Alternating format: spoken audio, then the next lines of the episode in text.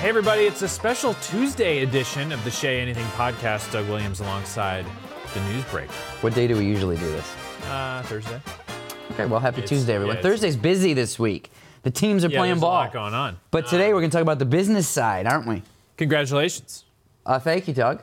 Uh, ran into one. Uh, uh, so Jacob DeGrom is a Met. Closed your eyes and swung at a fastball, and it went a long way. Exactly. No, look, he's he's. Uh, this is obviously a great thing. Jacob Degrom's extension, uh, just a great thing for the team, great thing for the player, uh, the agency, the whole thing. Uh, so many minefields here between Brodie being the ex-agent, the new agent Jeff Berry getting to know Degrom, Mets ownership. Uh, in a position where they did not have to spend this money and deciding if they wanted to, and Jacob DeGrom for being frustrated behind the scenes but keeping a, a, a straight face publicly. And everybody just behaved really professionally and ended up with a good result for all. It interests me that their your reaction is the common one. Good for both sides. Uh, good for the Mets to get it done. Good job by Jeff Berry and, and Jacob Degrom's uh, side of things to to get it done. Um, that is different from the conversations we were having a couple months ago about this extension. Uh, Yeah. It was a polarizing topic. Uh, it seemed like 50% of the Mets fan base said, "Why do this? You have two years of a guy who's already uh, over 30." and you had one side who was like, extend the guy. You know, he's uh, coming off one of the best uh, seasons for any pitcher in big league history. So when did we get to this point where now that you're paying this guy a boatload of money for a five-year deal, that it is without question to be applauded? Well, I, I personally always thought, going back to our discussions last year when people were wondering if they should trade him, that this was a guy you commit to. So I, I, I think that it was has been a no-brainer. It wasn't a business side no-brainer to do it now because you controlled him for two years, but there were a lot of other factors. Uh, I, this is the to me this is a player you bet on both health-wise because he started pitching so late and he takes care of himself, and, and performance-wise because he knows how to pitch and he knows how to compete to the point that I think he will be one of these guys that when he loses something off his fastball in a couple of years, he will still know how to get people out. So it's a good. He's the guy. If you're going to commit to a pitcher at this age of anyone, he's not. I mean, I hate to jinx or anything, but you look at guys like Kershaw, who's been pitching in the big league since he was 19 and is breaking down. Degrom just doesn't have that kind of mileage, and and Chris Sale has had all these shoulder problems, and and the Red Sox extended him just recently. They're, they're, this is the trend that the industry's going in to lock up these guys, and the Mets risked completely missing the boat. And while they would have had the right to do that, again, from a straight business standpoint, they did not have to extend him. There was no urgency, but they would have also been an outlier in industry that's doing this kind of thing. So, from a public relations standpoint, from a competitive baseball standpoint, and from keeping up with your competitive other teams that you're competing with, uh, to me, it was just a no-brainer. I'm glad you mentioned Andy that the Mets didn't have to extend him because Twitter is a buzz today with a couple takes, two of which I believe are worth dispelling. that the Mets had to do this, as Right. if, like, I don't know, crossing sports here, but the New England Patriots probably wouldn't have done that. They would have just let him play out the two years. That is a That's a good- that- savvy. that's a good analogy. That is a Yeah. savvy business decision, Right. Um, as you just said. So to be totally heartless about it is a possibility and was the Mets' prerogative. They decided to do this Mm-hmm. because they believed Jacob DeGrom will age well and be a good starting pitcher for the remainder of this five-year uh, contract. They didn't have to do it by any means. The other aspect of this, and I know people are joking, give Noah Syndergaard a cut of this deal. He came out and said, pay the man his money. Do you really think that after an offseason where they were actively shopping Noah Syndergaard, Fake news. didn't Wrong. get didn't get what they wanted for Noah Syndergaard. And then whether it matters or not. By the way, I have no information on either of these subjects. I'm just guessing that Noah Syndergaard comes out and says this trip to Syracuse is pointless. Um, he does a Twitter Q and A, and people ask thoughts on the Wilpons. He says, "My bosses," like Did he really? I missed that. just called them my bosses. Do you really, really think that Noah Syndergaard with this organization is in a place where whatever he says on Twitter, the organization suddenly gonna be like, "Ooh, let's do that." Yeah, I can exclusively report that what happened was uh, Syndergaard made his comments. He said, "Pay the man." Uh, Jeff Wilpon called Brodie Van Wagenen and said, "We need to get together right now. We weren't going to do this deal, but now we will." I mean, it's just, but people are serious. Like Noah Syndergaard, you know, right after he says pay the man, they pay the man. Well, guess what? The deadline is coming up. Opening day's on Thursday. That is the only thing you have to look at. People- There's no other, you know, timing. This is properly timed. Wow. Really convenient. Noah Syndergaard says something and then it happens. No, the It was cool- deadline's Thursday. Listen, listen. It was cool of Noah Syndergaard to say that about his teammate Jacob Degrom. I hope it's obvious that this had nothing to do with the result. Right. That's all I'll say about that. And I, I don't mean to, you know, be Mr. Serious, like, oh, you're fun at parties. Like, we're all just joking around that Noah Syndergaard's like basically Jacob DeGrom's agent. I understand it, but I also have seen, you know, people tweeting seriously that this had something to do with it. And by the way, Noah Syndergaard should have his teammates back. I'm, he has been uh, really complimentary of Jacob, not just obvious saying the obvious of how good a starting pitcher he is and how good a teammate he is, but also just the fact that Noah has been quick to point out that DeGrom deserves what he's about to get. And that's not necessarily what every teammate does. Not every guy says, pay another guy a ton of money. So I applaud Noah for that. But it had nothing to do No, of course with DeGrom getting paid a substantial amount of money. Of course not. Uh, But I'm sure it was appreciated. Like eh, if, if any coworker goes to the boss and says, "Hey, pay this guy," hey, thanks, man. Right. That, that's the extent of it. And I bring up the Patriots and back to the first part of this conversation with with the Mets not necessarily having to do this because I always find myself watching them in every Super Bowl because they seem to be in every single one, and I'm like, it's fascinating because a lot of these players are going to be free agents, whether it's soon or next year or the year after that, and the Patriots never seem to care.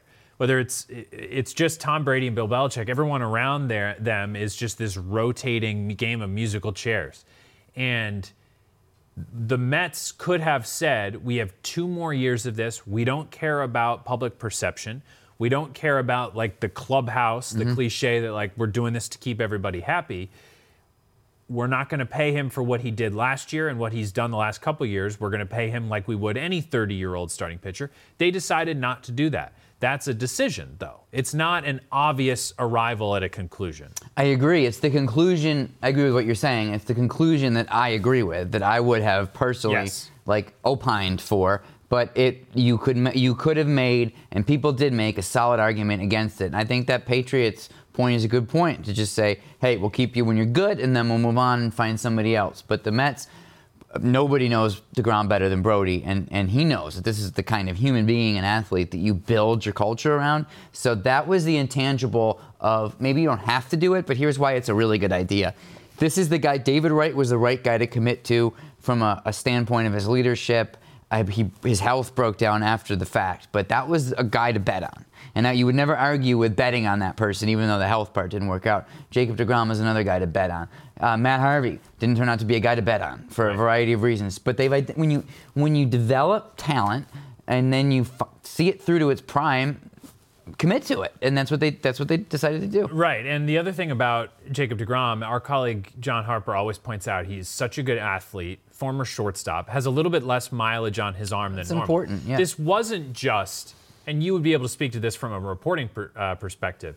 This wasn't just the team feeling romantic about their homegrown guy, wanting him to be a big part of the future. They believe that this guy can be a stud pitcher for the next five years of this deal, or else they probably wouldn't have done it, correct? Roughly five years. I think it's hard to project out a pitcher into his mid 30s, but if anyone's a bet, he is for the reasons we were saying before the way he competes, his style of pitching. He, I, the, the moment that we learned what Jacob DeGrom is made out of, and we've talked about this before, but it was at game five of the division series in 2015 against the Dodgers when you watch the first inning and you say, oh, Mets are losing this game. DeGrom has nothing today. And he had nothing. He's pitching on gas, and he ends up winning a clinching game in, in a playoff series because he knows how to compete and he knows how to pitch. And maybe he will be running on gas permanently by the time he's 35, but he's still going to know how to get outs. this, as much as I've uh, spent time saying that the Mets already in this podcast didn't have to do this, it does now paint this picture, Andy. Opening day is in a couple days. Pete Alonso's coming up with the big league club. Jacob DeGrom got his extension. From a uh, fan positivity standpoint, I think we're, we're as close as the Mets could be to um, having fans feeling pretty much 100% good going into this season right now. So Devin Mesoraco is actually organizing a, a picket um, in front of the picketing. Oh, wait. Other than that, Mesoraco went home. He's in Pittsburgh. yeah, well, he's not going to be a. Met on any level, but uh, He's the, only. only sad guy. and I don't mean to laugh because it sucks what what's going on with him. But yes, to your point, uh, all the big things. It's like check, check. Brodie is zero and zero, zero and zero as a GM.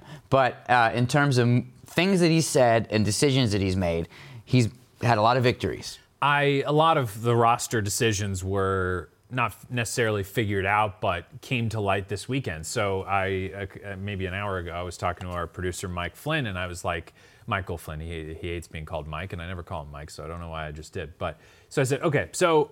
We figured out catcher, right? Mesoraco's weirdly retiring or something. He's so retiring. It's, it's Nido and it's Ramos and d'Arnaud starting on the IL, right? And and Flynn pauses for a second and he's like, "Yeah, but they they signed Rene Rivera." I'm Mm-hmm. like, "I know. Yeah, I, I guess that's confusing." Okay, um, in terms of infield, and he was like, "Yeah, Hechavarria is, is going to triple Going down, yeah. I was like, "So Guillorme made the team?" He's like, "Yeah, I think, but they signed Ruben Tejada."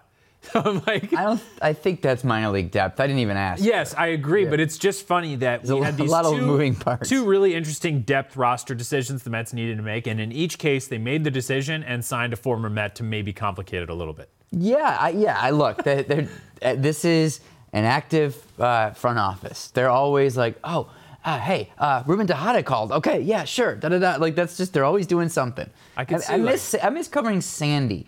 It was like one move every six months, and you could see it coming. I honestly don't miss it. I like, I like that all these guys are in this AAA weird rotation, like Gregor Mm-hmm. Blanco, what, Rajai Davis, uh, Devin Mesoraco is retiring, and is is on Well, the. okay, this is actually a fascinating situation, and if if it weren't for Degrom, this would be a great long conversation. But yeah, b- roughly, basically, here's what happened.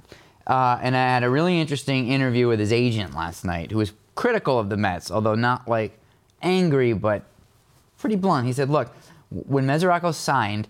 Uh, it was because Wheeler and Degrom were personally lobbying Brodie, which which is why he one of the reasons why he came to the Mets. And he and, and he said that Mesoraco was told verbally that if Travis isn't ready, Travis d'Arnaud isn't ready, then Devin will be on the team. Uh, Travis is not quite ready, but Nido's going to make the team. So um, Mesoraco's point is, please release me. He will literally be the backup catcher in Syracuse if he were to stay with the Mets. Because once you activate d'Arnaud, Nido goes down, and then Nido's the starting catcher in Syracuse. Mesoraco's like, please, I'm 30. I've had a career. I don't want to be the. I just want to go to AAA in an organization where there's a path to the major leagues. And the Mets are saying, sorry, but we can't have special rules for you. Hechavarria and Davis are on the same contracts, and they're going down. We're not giving them an option to have the release. We can't have the Devin Mesoraco rules. And, and Mesoraco's agent told me we understand that point, and we understand, and we have no grudge against the Mets for making the roster decision they made. That's it. That's their call. But please just let Devin go sign with another team to go to AAA with that team, where there's a better path. And the Mets said, nope, sorry. So Mesoraco said, I retire from baseball. And that's it. He's retiring from baseball, according to his current stance. But he could also be saying, "I'm retiring from baseball," and then once his deal's up at the end of the year, well, yeah, he back. could try to get another deal in 2020. So, and he's arguing that he got the bait and switch. They, he says that they told him he'd be on the team under conditions that did come to come to pass, and and so because they had this understanding, he'd like them to make a special case and release him. Yeah.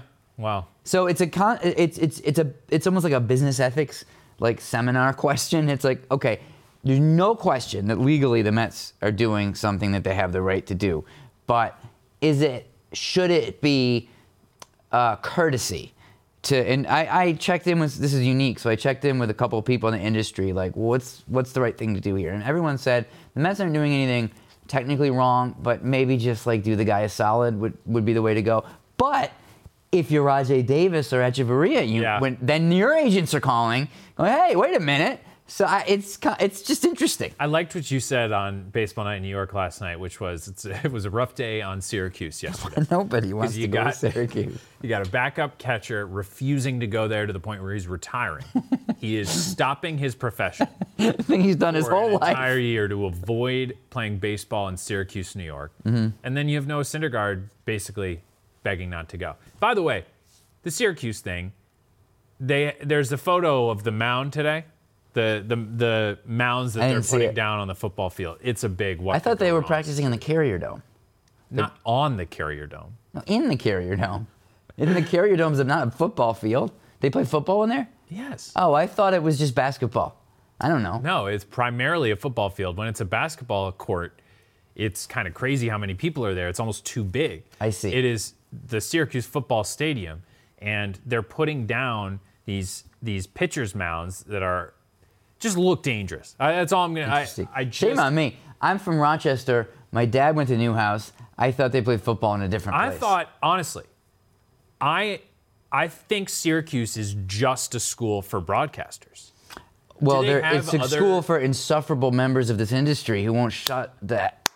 Uh, whatever. I used to when I did sports night, and I we're gonna come off like two cranky non-Newhouse school guys, but I didn't even know I used to do football. sports night and do Q's highlights, whether it's football or basketball, I'd be like, Newhouse School takes on UConn. Like it was just That's good. Good on you. It- it They're all from Syracuse. Everyone's from Syracuse in Um, this business. Everyone who you've ever read, other than me, went to Syracuse. I went somewhere or watched other than me. other than you. That's true. Broadcasters, writers. Steve Gelbs, Gary Apple. It goes on and on. Believe me, with writers. So Andy, opening day is on Thursday, um, and we want to do some some over unders, which I think are fun. Sure. and our producer Jeff listed out some numbers here. So um, wins he didn't give us. He just says wins on the sheet. Jeff, do we know what number? Right, but Oh, I don't- what's the over under that they're known in Vegas for? That would be what I would like to. You know, I have no idea how many games anyone's going to win. I mean, who who the hell knows? Depends on who stays healthy, doesn't it? We have, by the way, I know this is messy, but I, I just got a tweet from That's a podcast. at Seaver15. mm-hmm. Uh, in the mound, the, the the mound photo, right? So someone tweets out the mound photo. Does not good. look good. And Seaver15 says, "What could go wrong?" I literally just this is a taped podcast, and I'm just seeing that Uh-huh. It's in the said what could ether. go wrong. I do say what could go wrong on the show a lot. So, um, okay, wins. I think the Mets can win uh, 87 games. I really don't know. It depends on how they perform and their health. Okay. Uh, oh my God. What? You just Just real. want a number. I'm not gonna pick a number. I don't know. I don't know. I don't do this. Andy. I don't do this. I'm refusing to do the predictions for the, our website, so it what wouldn't about- be fair to the about- so website you're- you to do them for the this podcast. entire segment, no, you're I'll just do, not going to participate. No, these do- are all predictions. So, Okay. you're, so, so some are you're better than some, but you're not better than others. No, I would prefer not. I, I, I, I, I don't know. I don't know how many they're gonna win. I'm not gonna do that one. What's the next one? Peter Alonso home runs, 22.5. Um, uh, he over. It Yeah, just this is uh, this is exercising a muscle. depends on It's so like- many things about Dom Smith. And It'd be funny if you were like, I think he's going to hit exactly 22 and a half home runs. last year I said on BNNY on opening day that Stanton was gonna hit 70. How'd that go for we, me? we overreacted. I was one of the people who overreacted. Jeff McNeil batting average Pete 290. Alonso will hit. Um, Just so you know out there, audio listeners, we're reading from his sheet. A rundown. I would get. I would give Pete Alonso over 22 and a half as well. Jeff Okay. McNeil batting average 290. I would go over that as well. I would go under that. Okay. between Uh, his intermittent playing time, getting used to a new position, and um, was a little hit lucky last year. Over under Matz ERA of four. I'm going to go over. Yeah. Uh, Edwin Diaz saves 42 and a half. I'm going to go under. Yeah, that's my gut too, for no reason that I can. He can. have a very good year. Uh, maybe miss a little bit of time. Who knows? People have arm problems and still have 35 to 42 saves, which is, I think, a better window. Um, Tim Tebow big league debut. How and when, Andy? Um, it really did. Okay. Mm. If the Mets are doing well, I, it's hard to see. I mean, i- he's in AAA now, so he's technically one of the guys who could be uh, in in in line to get called up if there's injuries. I guess if he's playing well. I don't. I tell you, good luck finding a evaluator that thinks he can play in the big leagues at all. Uh, if the Mets are bad this year, if they're out of contention, then probably September first. There's a lot that are the September call up rules. Oh, something changed there. yeah, is, but is that for 2019? I don't know. I'll check. I I Yes, I think so. I cannot, forgot. I cannot give a prediction here. I'm like you with wins because I don't like. There's too much that I'm not privy to. This is a th- that t- the Tim Tebow thing is a better question for you because you have source knowledge. I don't. Well, my source I knowledge is also that have no like. he can't play. No offense. Well, no, I mean, I, I think a lot of people feel that Yeah. way. It's just a matter of if September call-ups are a thing of the past, He's got to earn it. right? Uh, the, look, the ex. This could be wrong because he is like a holy man, and and he will transcend scouts' predictions. But he is not. He is seen at, likely as somebody who will be exposed by AAA pitching. Maybe that doesn't play out that way, but maybe it does. The next one that Jeff has is call-up who will make an impact. Anybody? I'm thinking, um, trying to give a good answer here. Rajai Davis, because he has already made an impact in spring training in the way that he's been helping young players with base running stuff, where he's like apparently some kind of savant. Like, here's how you know when a pitcher's tipped that he's going home plate and this and that. So I think he's going to spend a little bit of time with a big league club and make an intangible impact. Yeah, I can't think because the obvious answer is already going to start the season with the team and Pete Alonso. I think they, the Mets, are starting their season with everybody they think How about make an impact. Gimenez? I don't think Andres Gimenez, as normal people pronounce it, uh, is going to make an impact this year. I, I, I stick with my answer. I think they don't. Obviously, they need to rebuild uh, like high-end prospects at the high levels. They're not. We're not waiting for a Syndergaard or Wheeler or Harvey anymore. Those are that's in the past. And I think that Davis is a guy that can make an impact in little ways around the clubhouse. Okay. Um, National League East division winner. Evan. Holy crap! I have no idea. Yeah, I have a I'm not doing this. you're not doing Not the Marlins. no, this is what I love. Let, earnestly, genuinely, what I love about this division is how impossible it is to say. In an era of tanking, we've got Agreed. four teams going for it. Any of them could win the division, except, in my opinion, the Braves. That's the one limb I'll go out on is that the Braves are a real candidate for regression this year.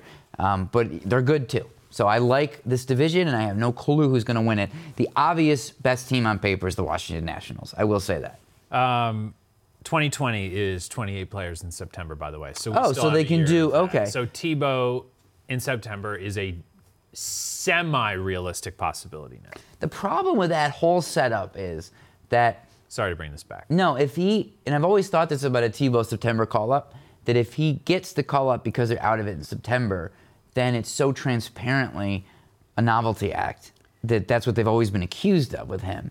So the perfect world is that he gets called up because it's somehow meaningful baseball wise, but it's hard to see. Is it?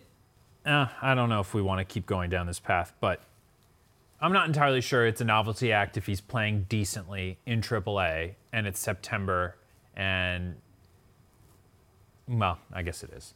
Uh, National League East division winner. Oh You're gonna, you're gonna do it?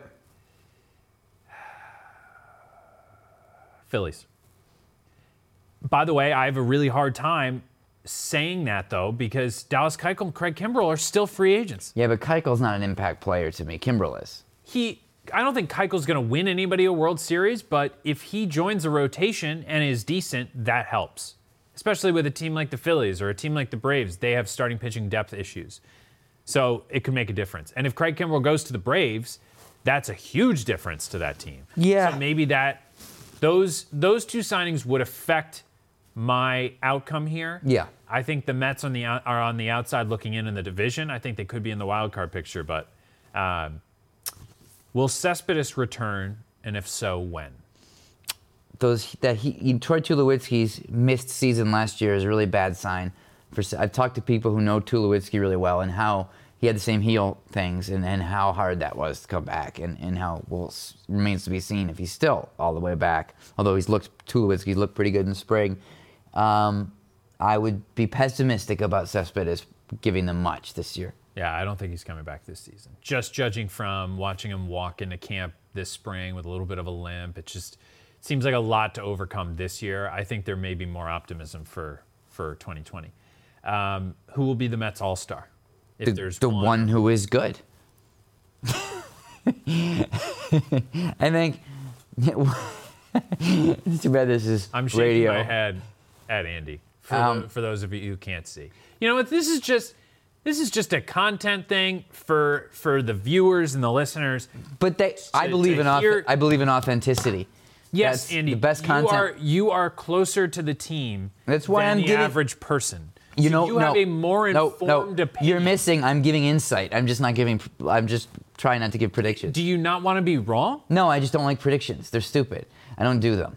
They and I have to be equal opportunity because I'm, I'm, I'm, I am probably annoying people internally by not turning in my predictions that they want to do for the website. So how can I give them to the podcast? Oh boy, now we're getting uh, your your workplace. Listen, I think that I'm I, I'm still giving answers. If you listen, I think that obviously Jacob Degrom, although he will, you didn't. I'm still giving answers. I said who will be the All Star. I don't know who will be the All Star. I think that if you had to make a bet on it, I think DeGrom. I think Michael Conforto. There's my limb. Michael Conforto is going to have an All Star season. He's That's a take off. prediction. Okay, I made a freaking prediction. You- So we got about okay, Mike 90 Wallace. seconds. Congratulations. Like, we got uh, 90 seconds of you just stumbling over your. Maybe we did or we didn't. This will be edited. um, God. You got one out of me. Congratulations. Michael Conforto will be an All Star. Jacob DeGrom will be an All Star. Edwin Diaz will be an All Star. Wow. And um, that's it. How many games the Mets gonna win?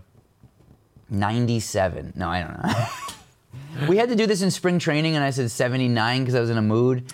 Um, like private. I, I don't know. Conforto, Degrom, Syndergaard. Okay, that those are good predictions. Um, do you have any romantic feelings about opening day? Yes. Oh, big time. I, I love opening day. I'm already excited about it. I really am. Um, used to go as a kid to Rochester, uh, where uh, Syndergaard would not like this, but it was snowing usually on opening day. My dad would take me out of school. This amazing feeling of like your dad and you are conspiring, just like fake an appointment. You leave school at noon or whatever it was. You go to the Red Rochester Red Wings game.